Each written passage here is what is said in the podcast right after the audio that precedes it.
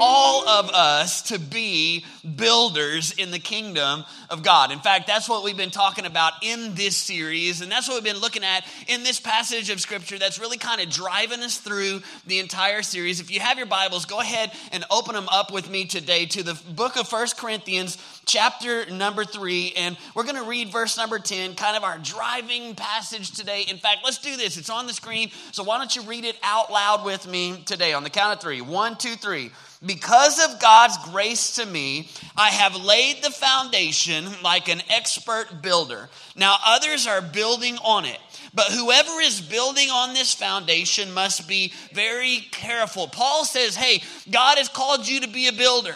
And all of my life, I've been laying this foundation, and other great men and women of God have come before us. In fact, Jesus himself is the foundation that we are building upon, and God has called us to carefully use our lives to build something, something that is of an eternal value, something that's not just of earthly value, not to just build a career, not to just build uh, wealth, not to just build a family, but to build something that would last for all of eternity. And that's what we've been talking about in this message series. That's what we're going to be talking about today and for the next few weeks. We're talking about how can we build something that will last? How can we build into the kingdom of God? How can we build God's church? And we've been looking at the scripture and really just kind of looking at some of the builders that we find throughout the scripture, looking at some of the things that they built and seeing how those things apply to our lives as well. Last week, we looked at a guy named Moses. So everybody say Moses. Moses. Moses, and what did Moses build? If you were here last week, what did he build? He built a tabernacle, right? He wasn't really known for being a builder, but if you really study his life, you see that, man, he actually built something pretty incredible. God's very first house. He built a tabernacle. If you weren't here last week, I would encourage you to go back and listen to the podcast because last week we really kind of laid out the vision for the church, why we exist and why we do what we do here at LifeGate. Very, very important message last week. Today, what we're going to talk about, we're going to talk about another guy who was a builder. He was actually pretty famous for what he built. He's a guy named Noah. Everybody say Noah. Now, if you know what Noah built, tell me. Just yell it out real loud. He built the ark, right? We're familiar with that story that Noah Noah built the ark, that God spoke to him, and he built this big, giant boat. And what we're going to do is we're going to look at what Noah built and why he built it. And we're going to learn some things about how God has called us to build a boat as well. In fact, why don't you go ahead and look in your notes or on your YouVersion app or your LifeGate app today, and let's look at Noah's story. We find it in Genesis chapter 6 in verse number 11. We're just going to kind of read it together. Look what it says. It says, Now God saw that the earth had become corrupt and was filled with violence. And God observed all this corruption in the world. For everyone on earth was corrupt. So God said to Noah, I have decided to destroy all living creatures, for they have filled the earth with violence. Yes, I will wipe them out all along with the earth. Build a large boat of cypress wood and waterproof it with tar inside and out. Then construct decks and stalls throughout its interior. Let's skip on down to verse number 17. Look, I am about to cover the earth with a flood that will destroy every living thing that breathes. Everything on earth will die, but I will confirm my covenant with you. So enter the boat, you and your wife and your sons and their wives Bring a pair of every kind of animal, a male and female, into the boat with you to keep them alive during the flood. Pairs of every kind of bird and every kind of animal and every kind of small animal that scurries along the ground will come to you to be kept alive. And be sure to take on board enough food for your family and all the animals. So Noah did everything. Everybody say everything. Noah did everything exactly as God had commanded him. I want us to look at this story of Noah for a minute today and how Noah built this boat, how he built this ark. And I want us to look at the fact that we are called to build a boat as well, as the people of God, as the church. In fact, this church that we are building is a boat. And I want us to just see four things about what we're going to need to know if we're going to build this boat that God has called us to build. The first one is this if you're taking notes, write this down. The first thing you got to know is that judgment is real. In fact, look what it says in verse number 11. It says, And now God saw the earth that had been corrupt and filled with violence, And God observed all this corruption in the world, for everyone on earth was corrupt. Now, think about this for a second. Doesn't that sound a lot like the world that we live in today? I mean, you look around and you see violence and you see corruption and you see sin and you see all of these things around us. And the truth of the matter is, it's easy to kind of look around and go, Yeah, I've seen some people like that. Like, I know a few of them. Like, I could tell you a few of their names. But here's the deal it's not just the people that you see, it's all of us. Isn't it true? I mean, the scripture says the whole earth was filled with corruption, that every man on earth was corrupt. And the truth of the matter is, all of us are. In fact, that's what the scripture tells us in Romans 3:23. It says, "For all." Everybody say all. For all have sinned and fall short of the glory of God. Like we're all sinners. And I know some of you are going, well, you know, I'm not that bad, Pastor. I mean, I know some people that are way worse than me, you know. I'm not really all that bad. But here's the deal is that all of us have sinned. The scripture tells us that there is not one that is righteous, not even one.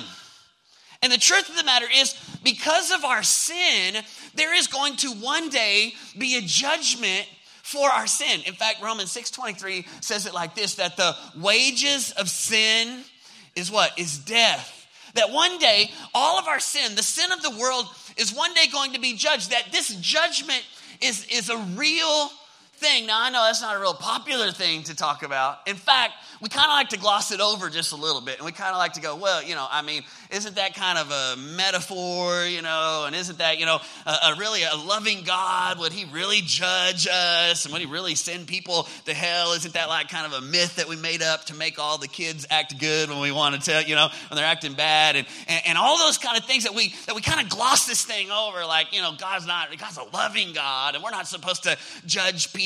We just kind of let people live the way that they want to live. And in fact, most churches don't even really talk about this very much anymore.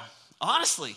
I mean, because it's not a popular thing. Like, we want to, you know, let's talk about the love of God and let's make sure that it's positive and upbeat and, and that the message is, you know, is kind of one of those that's easy to kind of hear because we want to build a crowd and we want people to come. But let me just tell you something today. I know it's not popular and I know it's not probably what you want to hear today, but the truth of the matter is, is that judgment is real that God will one day judge the sins of the earth, that God will one day judge our sins, that we are all sinners, and because we have sinned, we deserve death. The wages, the payment, the judgment of sin is death. And I'm telling you, I know it's not popular, and I know some of you may not even like it, but I wouldn't be a very good pastor if I didn't tell you that.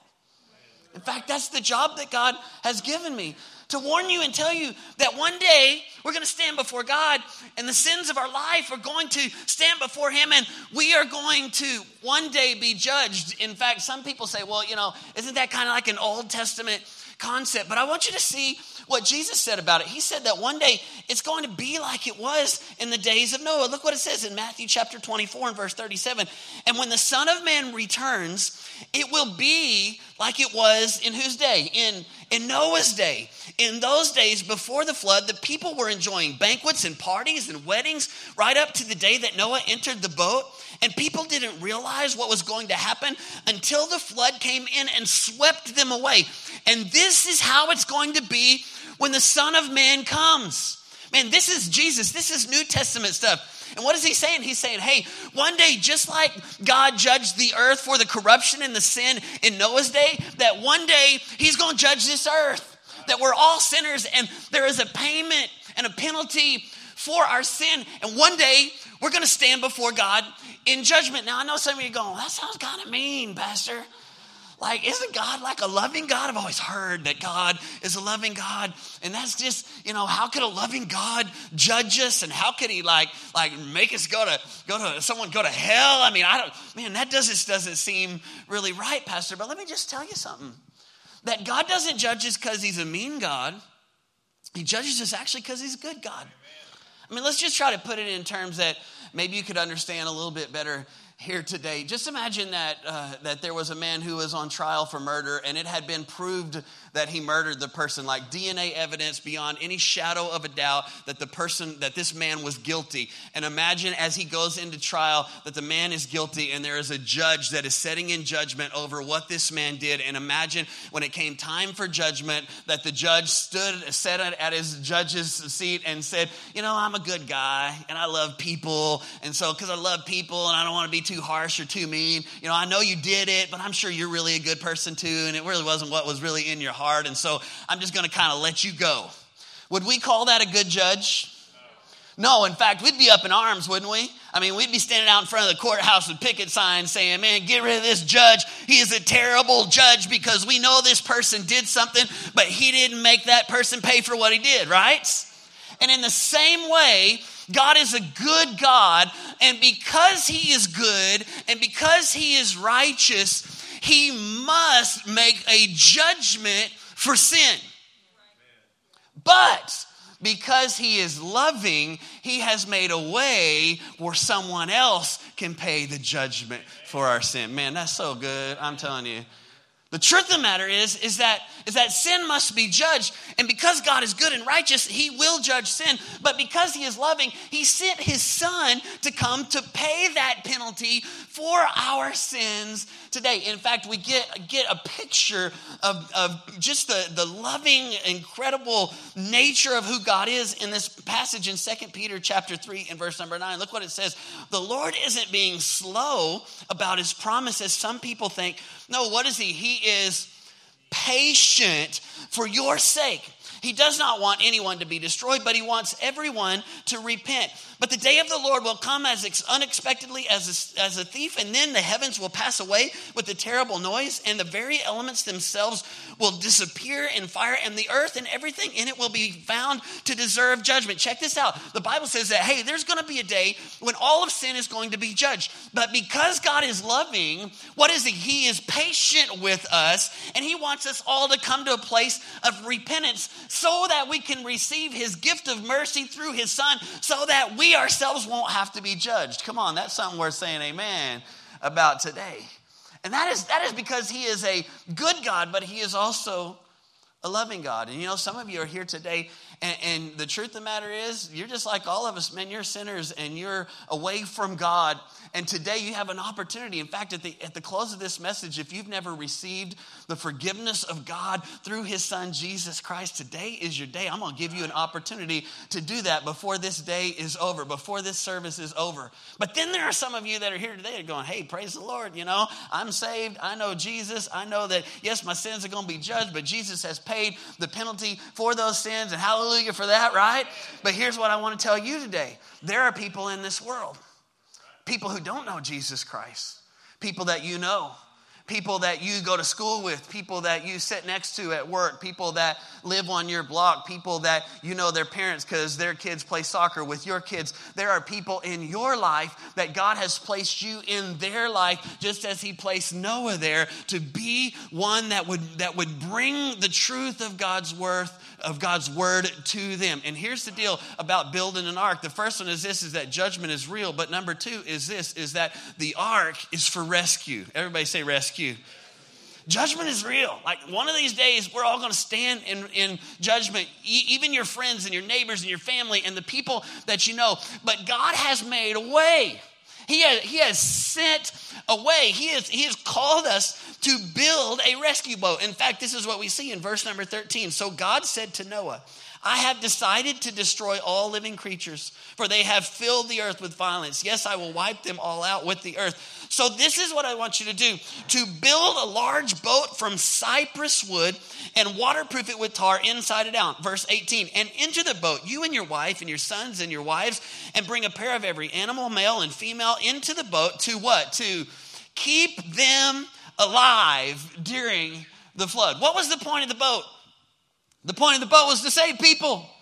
Was to rescue people from the coming judgment of God, was to rescue people from the flood. And let me just tell you something. We're building a boat. That's what LifeGate is all about. That's what this church is for. And what is the purpose of the boat that we are building? The purpose is to save people.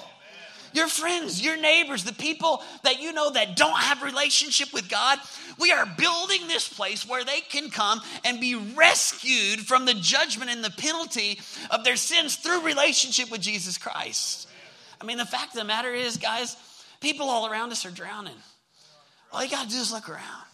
I'm telling you, you'll see it. Your neighbors, your friends, your relatives, people that you know, I mean, people that are drowning in a sea of debt, and man, they just can't seem to climb their way out, and they're struggling because of their financial situations. Other people, or man, their marriages are just drowning, and I mean, they're about to fall apart. People that maybe they're drowning in just discouragement and depression and addictions and alcohol and all of these things that that so many people have so many struggles and so many so many issues in their life, and God has said, "I'm sending you." the people of Lifegate Church, I'm calling you to build a boat, to build an ark, to be a place that will rescue people that are drowning in this world. Man, I'm telling you, that's why we're here. In fact, let me just mix metaphors here for just a second. Not, not is he just calling us to build a boat, you know, he's calling us to build to build a hospital. In fact, this is what Jesus actually called it. Check this out. In, in verse number, in Mark chapter 2, in verse number 17, he says, Healthy people don't need a doctor, Sick people do. I have come not to call those who are righteous, but to call those who are sinners. Here's what Jesus is saying Hey, as a church, you know what I've called you to do? Be a hospital. In fact, it's like one of the old preachers, you know what he said? He said, The church is not called to be a waiting room for the saints, but a hospital for the sinners. Glory, hallelujah. How many ever heard that before, right? Yeah, we got white hanky over here. Hallelujah. And that sounds cheesy, but you know, here's there's truth in that, isn't it? That God hasn't called us to be just a waiting room. We sit around and wait and hey, glory, and let's worship, let's love on one another until we get to heaven. No, He's called us to be a hospital to reach people who are lost and people who are hurting. He's called us to build a boat, and I'm not talking about a luxury cruise liner where we can just get on Carnival Cruise and just shuffleboard our way to heaven. No, He's called us to be people who get on the life jackets and get in the lifeboat and get out there where the people are that don't know Him and rescue him, them into relationship with Jesus. Jesus Christ. This is the reason that we exist. And I know sometimes we look around, man, I look around, I, I, watch the news and I see stuff going on in our world and I go, man, I know some of you are going like, man, I hope God's got a plan because, man, this life and this world is messed up. And I'm here to tell you, He does have a plan. You know what that plan is? That plan's you. That plan's me. That plan is us that judgment is real. And one day, man, we're going to be judged. This world is going to be judged. And we're going to pay penalty for our sin. But Jesus came to rescue us from that. And he called us as his church to be that rescue boat. We are his plan. You are his plan for your family. You are his plan for your workplace. You are his plan for your neighborhood. You are this, his plan for, the, for your loved ones and the people you know. We are his plan for this community and for this world. This is what God put us on this earth to do. This is what we are building. We're building a boat. Man, judgment is real. The ark is for rescue. But notice this number three. Man, this is so good. God is already working. Man, I'm telling you. You may look around and see the struggles that are going on in this world, but I'm telling you, God's already working. In fact, look at it in verse number 19. Check out what it says. It says, Bring a pair of every kind of animal, a male and female, into the boat with you and keep them alive during the flood. Bring every kind of animal, every, every kind of bird, every kind of small animal that scurries along the ground, and they will come to you to be kept alive. Now, have you ever thought about this? How in the world did Noah get them animals on that ark? Come on, you ever thought of that before? I mean, what in the world was that like? Imagine, especially the cats. It must have been like herding cats, you know? Come on, that's funny right there. I don't care who you are. You got to help me out on that. Like, I mean, in some of the animals, you're like, why did he even get them on there? Like snakes, man, he should just let them suckers drown, right? I mean, like, and think about, like, how in the world did he get these animals onto the boat? Well, if you actually read the story, you'll see how it actually happened. You see it right there in verse number 20. It says that every kind of small animal that scurries along the ground, what will they do? They will come to you. Man, this is so powerful. Look at this. While Noah is building the ark, God is taking care of the animals. While Noah is doing the work of building the boat, God is doing the work of getting the animals to the boats. And here's the deal it's a partnership. Man, God has called us to be builders, to build this boat, this church, this place, to rescue people that don't know the Lord. And it's hard work. I'm telling you, sometimes as a pastor, it's hard work. Y'all are just hard pastoring sometimes, I just got to say. It's hard work. But guess what? If we'll do our work, God will do his work. And the fact is, he's already working. Some of you go, man, I got friends and I got neighbors and I got relatives. They don't know the Lord. And man, they're so far from God. And I'm going, how in the world could I ever win them to the Lord? And I mean, it's impossible. If you knew, man, if you knew my uncle, you wouldn't think that I could bring him to church. If you knew, man, if you see the people I work with and whatever. And here's what I got what, what I got to tell you is that, yeah, it's not easy. Like, you think building that boat was easy for Noah? No. It's, it's not an easy thing. But guess what? While you're working, God's also working too. And so, what do you got to do? You just got to partner together with him. So some of you say, well, I want to reach my neighbors and my friends and the people that I know, but I just don't know how to do it. What do I do? Well, let, let me just give you a couple of things that you can do. Number one, write this one down. You can just pray. Everybody say pray. pray. Man, if God's going to have to do the work, then guess what your part in that is? Is just to pray. Like maybe some of you know some people, even right now, that are coming into your mind. You're going, man, I know this person that doesn't know the Lord. I, I, love this person and I know they're far from where they need to be. Or maybe at one time they were in church, but they're not in church. They need to be back in church. And you, those people came, come to your mind right now. Well, guess what happens is that when they come to your mind, you know what you ought to do is pray. Like, make a commitment and say, man, I'm to pray for my neighbor that I know doesn't know the Lord. I'm to pray for my loved one that doesn't know the Lord. I'm to pray for my boss who doesn't know the Lord. I'm going to I'm going to make it a matter of prayer. And here's the deal you can't make people come to the Lord, you can't change a life, but you know what? God can. And He's already working in their hearts and in their lives. And all you got to do is just decide you're going to pray. In fact, this is what I'm going to challenge everyone to do. When you came in today, on your seats, you would have seen uh, a magnet that looks just like this, says builders. If you got one of those next to you, grab one of those uh, and we want to make sure that everyone has one. If you don't have one now, we'll make sure before the service is over that you have one. And this is what I'm challenging every person of LifeGate to do to take this magnet. And on that magnet, you see that there's three little spots there. In the backs of the seats, there are some Sharpies that we've put in the backs of the seat. And here's what we're challenging you to do just begin to ask God, God, who are three people that I know? Three people that maybe they're a neighbor, or they're a friend, or they're a loved one, or someone that I know that doesn't have relationship with God, or that maybe at one time they were where they should have been with God, or maybe they were at one time in church, but they're not in church. And I'm going to make it a matter of prayer to pray for these three people. At the end of the service, I'm going to give you a chance to write these down. We're going to pray for them, and then I'm going to challenge you take these little magnets and put them on your refrigerator or somewhere where they'll stick and that you'll see them often and just every day for the next couple of weeks. Just begin just praying for them. Just begin to pray that God would begin to work in their life, that God would begin to bring circumstances in their life where they begin to see their need for God, that God would begin to break your heart for them, that God would begin to use you to be able to minister to them, that God would draw them in to relationship with Him. And we're going to make that a matter of prayer over this next few weeks, all right? First thing you can do is pray. The second thing you can do is, is simply this not only, not only are you going to pray, but you just you can just love people. Just love. Everybody say love. Just love. Man, I'm telling you, love goes a long way, doesn't it? Like kindness, caring for someone. In fact, I, I love what I think it was John Maxwell. He always said, People don't care how much you know until they know how much you care.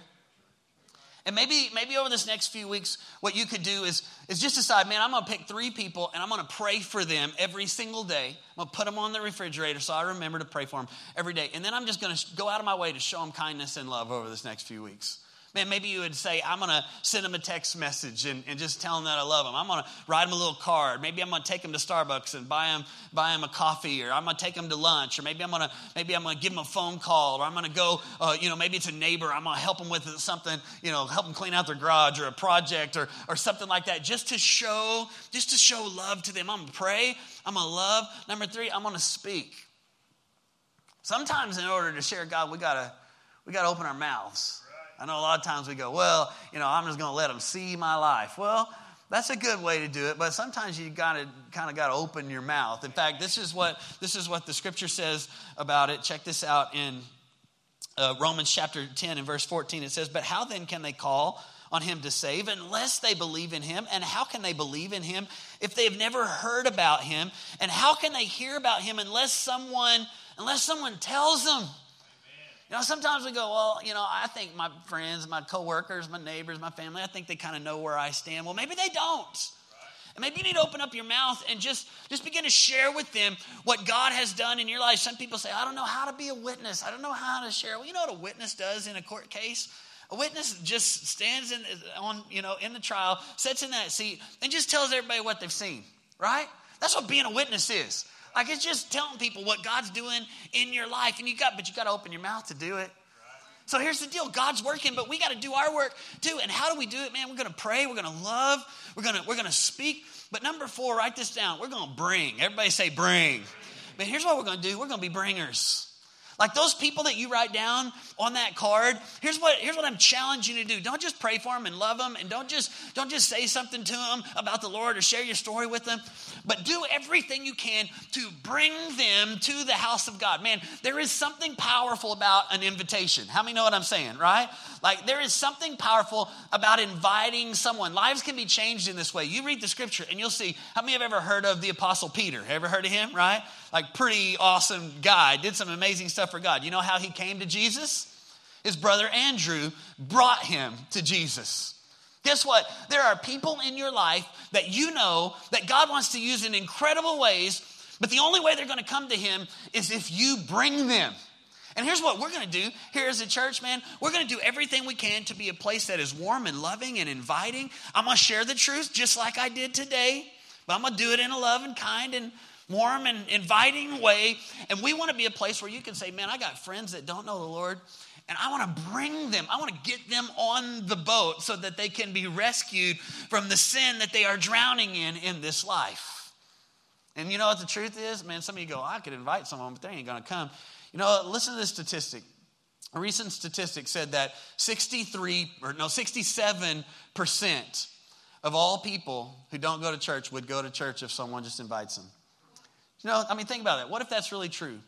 Six out of 10, almost seven out of 10 of your friends, 6.7. I don't know where the seven is or whatever, but, or, but almost seven of your friends would come to know, come to church if you just invited them. Here's what we want to do is create a place that you can invite them to. In fact, in two weeks from today, everybody say two weeks on February the 12th, in two weeks, here's what we're going to do. We're going to begin a brand new series. And in that series, we're going to be dealing with some of the issues that some of your friends and neighbors and coworkers and people that you know are also dealing with. We're going to talk about marriage. We're going to talk about finances and debt and that kind of stuff. We're going to talk about relationships. We're going to talk about parenting. How many know some people in your life that need some help with some of those areas that that might speak to their life, right? It's a series called Adulting. Check this out. How many have some friends you think that would help them? And we're going to be that place. And all we're asking you to do is just invite them. Just and don't just invite them, bring them, right? Come on, be a bringer. Everybody say be a bringer. Here's the deal, judgment is real. One day we're going to stand before God, but God has made a way.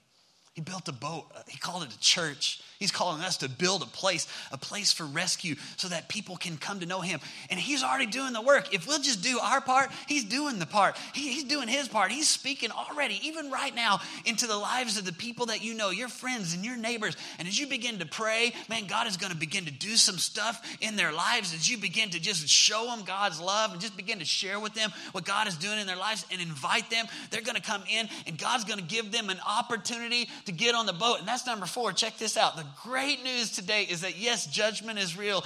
And yes, that we're called to build a boat that is going to be for rescue. And yes, God is already working. And here's the greatest news of all is that the door is still open. Come on. There is a judgment that is coming. And just like in the days of Noah, man, when it came the time and all of Noah's family and all of the animals were on the ark, it began to rain. And the Bible says, and then God closed the door. And how many know when God closes the door, there ain't no, no man is going to open it, right? And you know what happened? The floodwaters began to rise. And at that point, it was too late for anybody else to get on the boat because the door was already closed. But I'm here to tell you today that God is patient because he wants all to come to repentance lives, and He wants your friends and your neighbors and your family members and the people that you know to be able to come to relationship with Him. And so, because of that, guess what? Yes, a judgment is coming. Yes, a flood is one day going to come. But the good news is the door is still open. There's still a way for your friends and your neighbors and your family and the people that you know to be able to get on the boat and be rescued from the coming judgment of God. Man, this is good stuff today. God wants to use you, He wants to use me to be builders, to build something that will matter, something that will count, something that will last, not to just use our lives to build wealth or to build up our vacation list or to build up all these, all these toys and all these boats and cars and all this stuff that we want, although nothing wrong with any of that kind of stuff. But He has called us to be people who would use this life that He has given us to build something that would matter for all of eternity, to build a boat, to rescue people who are drowning, so that one day we can go to heaven to be with Jesus in eternity. Pastor, why are you getting so fired up? I'm fired up because this is the reason we exist. This is why we do what we do. This is the whole reason that we planted this church 10 years ago to be this kind of place, to build a tabernacle, to build a boat, to build a place where people can come, to know God, to find freedom, to find their purpose, to make a difference where people can come so that they can find restored relationship with God in their lives and their eternities can forever be changed. Amen.